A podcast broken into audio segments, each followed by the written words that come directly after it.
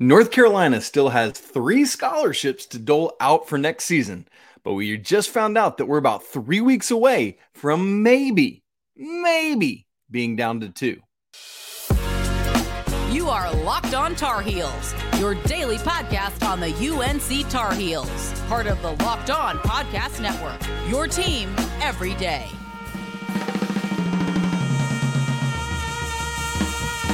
Hey there! It's Tuesday, May 23rd, 2023. Welcome into the Locked On Tar Heels podcast, the only daily North Carolina show out there. As always, I'm your host, Isaac Schade, and I want to thank you for joining us on today's show, which is brought to you by FanDuel Sportsbook, the official sportsbook of the Locked On Podcast Network. Make every moment more. Visit FanDuel.com/LockedOn today to get started. Coming up on the show, I've got some more updates for you on conference realignment. We talked about it last week. You everydayers would have been with us for that. There's some short-term good news, but some long-term not so good news as well. And baseball conference awards came out on Monday with the Tar Heel getting what I thought is a serious snub. We'll get to all of that in a little bit. But first, I want to get back to North Carolina's scholarship situation for basketball next season. We're all getting what I would say at this point is a little bit antsy to figure out what's going to happen with these final 3 scholarships that are currently open and available. At this point last year, we still didn't fully know everything that was going on because Pete Nance wasn't in, but we weren't at the point where there were 3 open scholarships. And so I don't know how you're feeling, but I'm just starting to get a little bit of this, all right, you know, if things are going to happen, let's make them happen, right?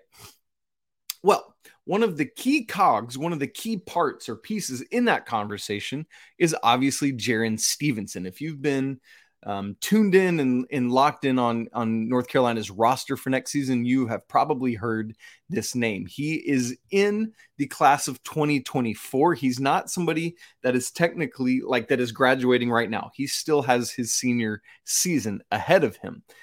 And so this conversation about next year's 3 open scholarships and Jaren Stevenson and how that goes together is frankly a little bit weird. And here's 2 reasons why.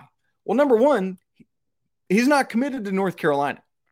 And number 2, as we just said, he's not in the class of 2023.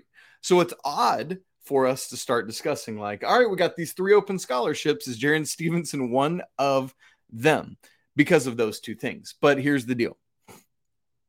At some point, one of the next dominoes has to start falling, whether it's more news on Elliot Cadeau, whether it's news on other transfers, whether it's news on, hey, we're not going to use our scholarships, or perhaps it's news on Jaren Stevenson himself, who is somebody that I know I and a lot of the Carolina fan base and I'm sure the coaching staff as well is really curious to hear more about. Something has to give. Well, here's some good news. Over the weekend, Inside Carolina caught up with Jaren Stevenson at the Josh Level Classic.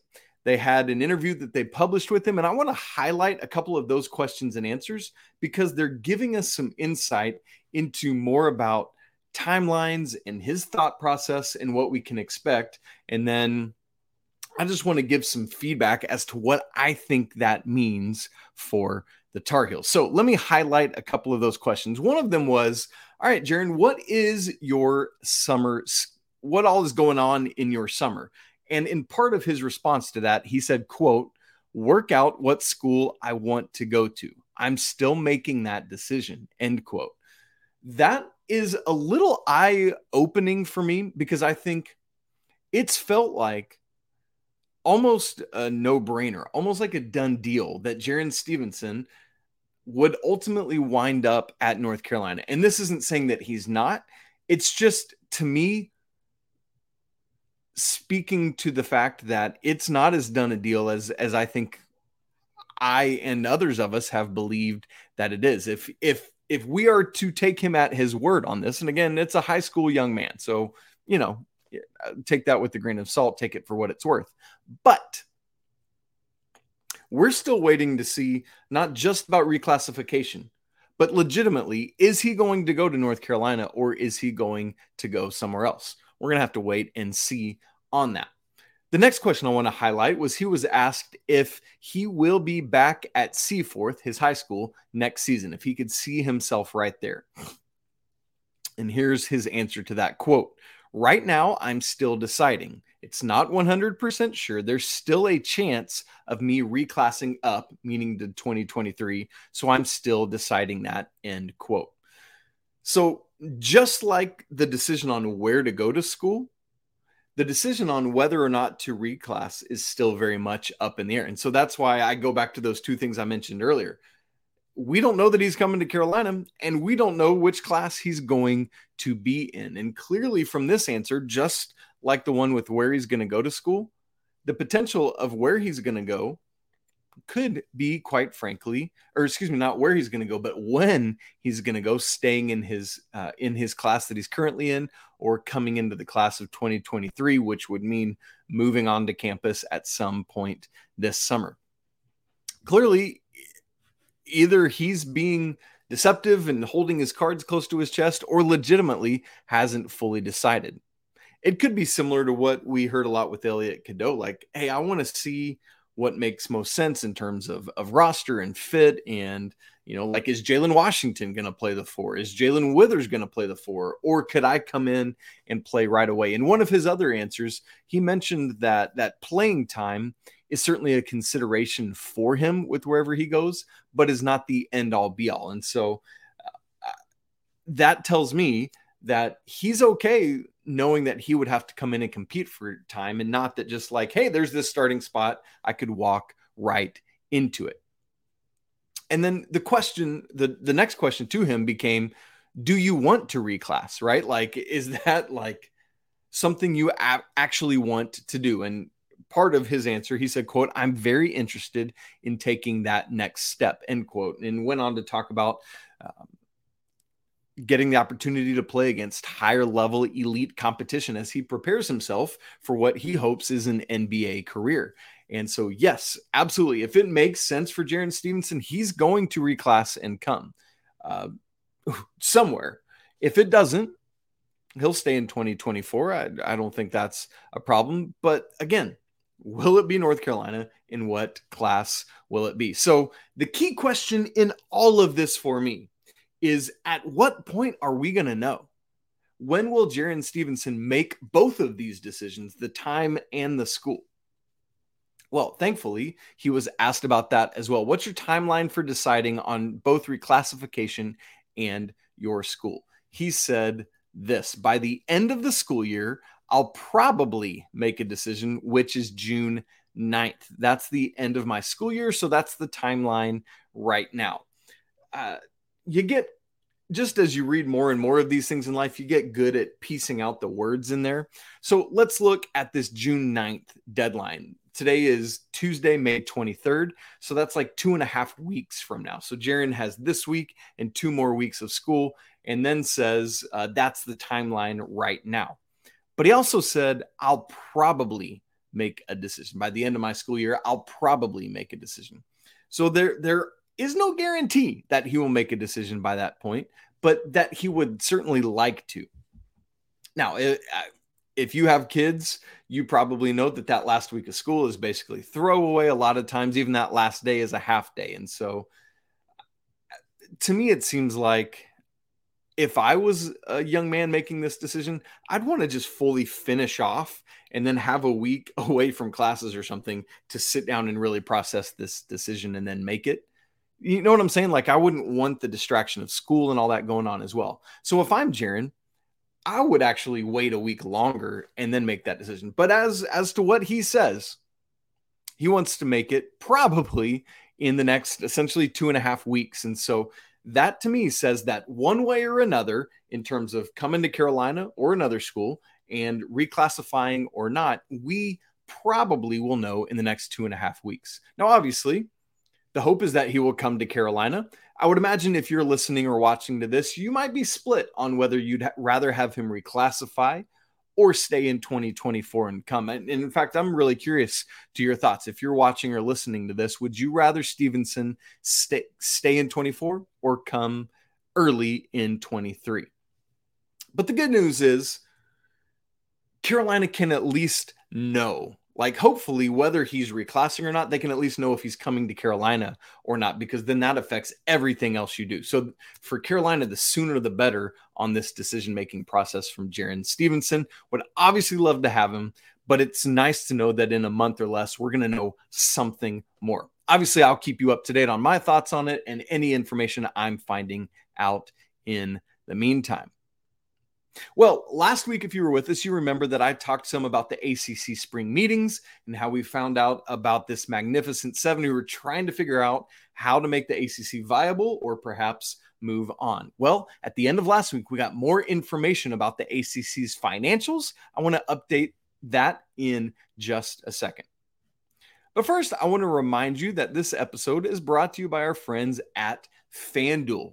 Make a fast break to FanDuel right now during the NBA playoffs, because new customers right now get a no-sweat first bet up to $1,000. That's $1,000 back in bonus bets if your first bet doesn't win.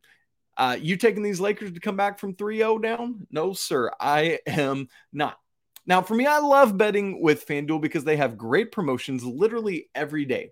The app, it's safe, it's secure, and super easy to use. Perhaps best of all, you can get immediately paid when you win. There's no better place to bet all the playoff action than America's #1 sportsbook. So visit FanDuel.com/lockedon and get that no-sweat first bet up to $1,000. Again, that's FanDuel.com/lockedon. FanDuel, official sports betting partner of the NBA. Hey, you everydayers, make sure you are tuned in and locked in with us all week long. On tomorrow's show, Coach Pat Kilby will be with us, as he is always, and then more great content coming up later this week. With Coach Pat Kilby, going to be talking some about, have we overlooked Jalen Washington as a potential starting four? Maybe so. Well, let's get back into this conference realignment conversation. This, as I said last week, it's so intriguing to me. I am an ACC thoroughbred at heart. Grew up just south of Atlanta, and most of my family was Georgia Bulldogs fans, but I grew up initially a Georgia Tech fan being in Atlanta, but just fell in love with the ACC. And so, man, my heart of hearts, I would love for everything to work out where Carolina could stay in the ACC and that the ACC would be viable. But in the ever-changing landscape of collegiate athletics, I want to be open to what needs to happen, school over conference affiliation, right? My concern, yes, is for the ACC, but even more so is for Carolina to sustain who they are and what they're doing. If that's with the ACC, great. If that's with a different conference that will better suit them or be more viable, let's go make that decision. You know, does that make sense? Those of you that have been around the conference for a long time, I know we pine for what has been, but Carolina hasn't always been in the ACC, right? There was a day and age when going to the ACC was like, oh boy, I don't know. You know what I mean? And so we just got to do whatever makes sense. Well, as part of trying to figure out this whole conversation, because it's about all sorts of things. Do you make a leap? How do you keep the ACC viable? Do you have a new revenue share system? All of this, it's all part of the same conversation of money, money, money. Well, on Friday of last week, we learned the ACC's financials from fiscal year 21-22 or the academic year 21-22. The ACC released their report, as did the Pac-12 for that matter. And so, first off, great news. Record revenue for the conference for the ACC. This is encouraging. It's great. The ACC's overall revenue is third among the conferences. I mean, that point is really encouraging. So that makes me ask, do we really need to be talking about doing something else? Going to a new conference? If the ACC money's up so much, we're good, right? Let's just keep things as we are and keep nudging that up. To that point, league record for revenue in 21-22, $617 million in revenue.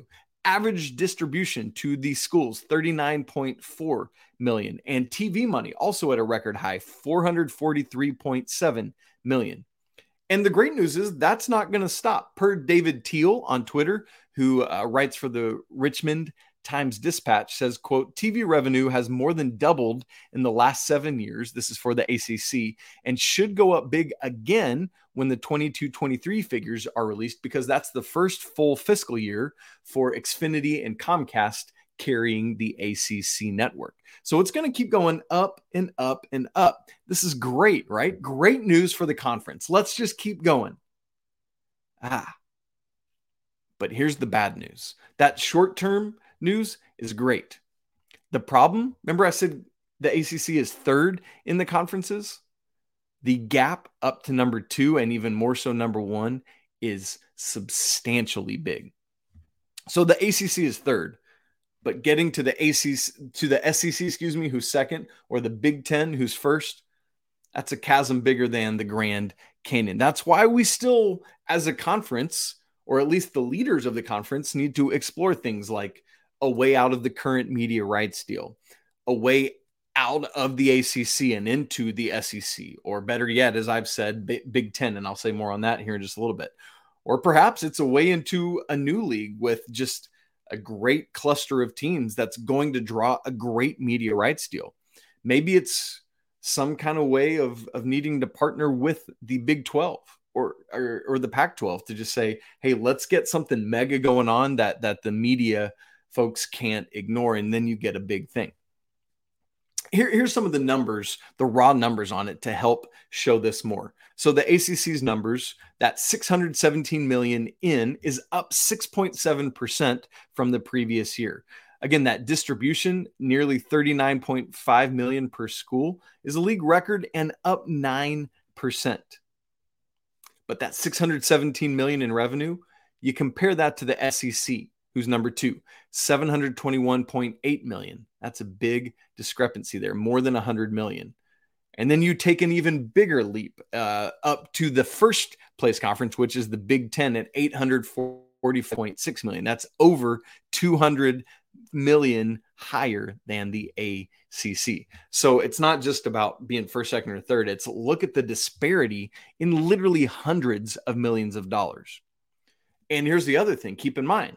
The SEC and Big Ten have, since these numbers, gotten even bigger media rights deals. So that gap is only going to get bigger as we move forward with these new TV contracts. And while the ACC is third in overall revenue, they are fourth in per school distribution. Big Ten first, $58.8 million per school. SEC second, $49.9 million per school. But then the Big 12 is above the ACC. Their range, they have more of a range, is 42 to 44.9 million per school, while the ACC's range is 37.9 to 41.3 million per school. And then the Pac-12 falls just shy of the ACC in terms of the Power Five conferences. So the ACC's got work to do. Yes, they're seeing record numbers, but everyone else is too, because it just keeps going up and up, and the disparity is only going to keep growing. This, to me, is, again, part of why I think the Big Ten is the landing spot for Carolina, if they decide that they ultimately need to leave the ACC. I think you got to look at that first. Can we keep this conference afloat that we all love? If not, again, academically, athletically, financially, I think the Big Ten is the play. They're the number one rated in terms of revenue, both overall and per school. They have the athletics that lines up with Carolina's broad assortment of varsity athletics teams. And in terms of academic rigor and prestige, the Big Ten holds that above the SEC. And so, again, I'm just going to keep saying, if you're just jumping ACC to another conference, the Big Ten makes more sense to me. But here's the thing. All of this, once again, would be less concerning if the ACC could simply renegotiate their grant of rights deal sooner. But they can't, and are struggling to find a way to do so. and they won't be able to for over a decade. Something's got to give. Either you got to figure out this new revenue plan, which they've been talking about, the school presidents, or you got to find a way to get out and move somewhere else. Obviously, these conversations are going to be ongoing. I'll keep updating you as I learn more. Would love to hear your thoughts on all the conference realignment stuff, because I know people are all over the map in their opinions about it. So I'd love to hear yours. Well, on Monday afternoon, the ACC announced the baseball all ACC teams, all those postseason conference awards that come out. And man, there was what I thought was a massive snub for the Tar Heels. We'll talk about that in just a second. Okay, baseball conference awards came out on Monday. Carolina had some representation as a team that didn't have a banner year. You wouldn't expect a ton of it, but they did have some. They had one of the individual awards that's great is Vance Honeycutt is the defensive player of the year for the conference. Obviously, if you've been keeping up with baseball, you know that he's been out with a lingering lower body injury. The team has been pretty hush-hush about it, and understandably so, but he's missed several games in a row now. But what's cool is Honeycutt is the first ever Tar Heel to win Defensive Player of the Year. Now, it's an award that's only been handed out since, I believe, 2017. So, you know, not a great long history, but still, first one to ever do it. You love to see that. Now, in terms of the rest of the awards, you have first, second, and third team, along with all freshman team and some of those other things. And these awards are voted on by the 14 head coaches in the conference. 14, not 15. This is one where Notre Dame does compete in the ACC if you don't keep up too much with baseball, but Syracuse does not. So that's why there are 14 head coaches.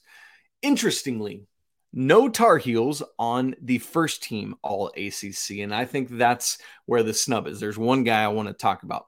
On the second team, Mac Horvath, who was nominated as an outfielder, by the way, along with Jackson Van De Brake, the second baseman, both make the second team for Carolina. Vance Honeycutt not only is the defensive player of the year, but lands on the third team all ACC, and then Casey Cook lands on the all freshman team. So great work there for the Tar Heels. But here is my take and my frustration with this. Mac Horvath should be on first team all ACC and was robbed of this.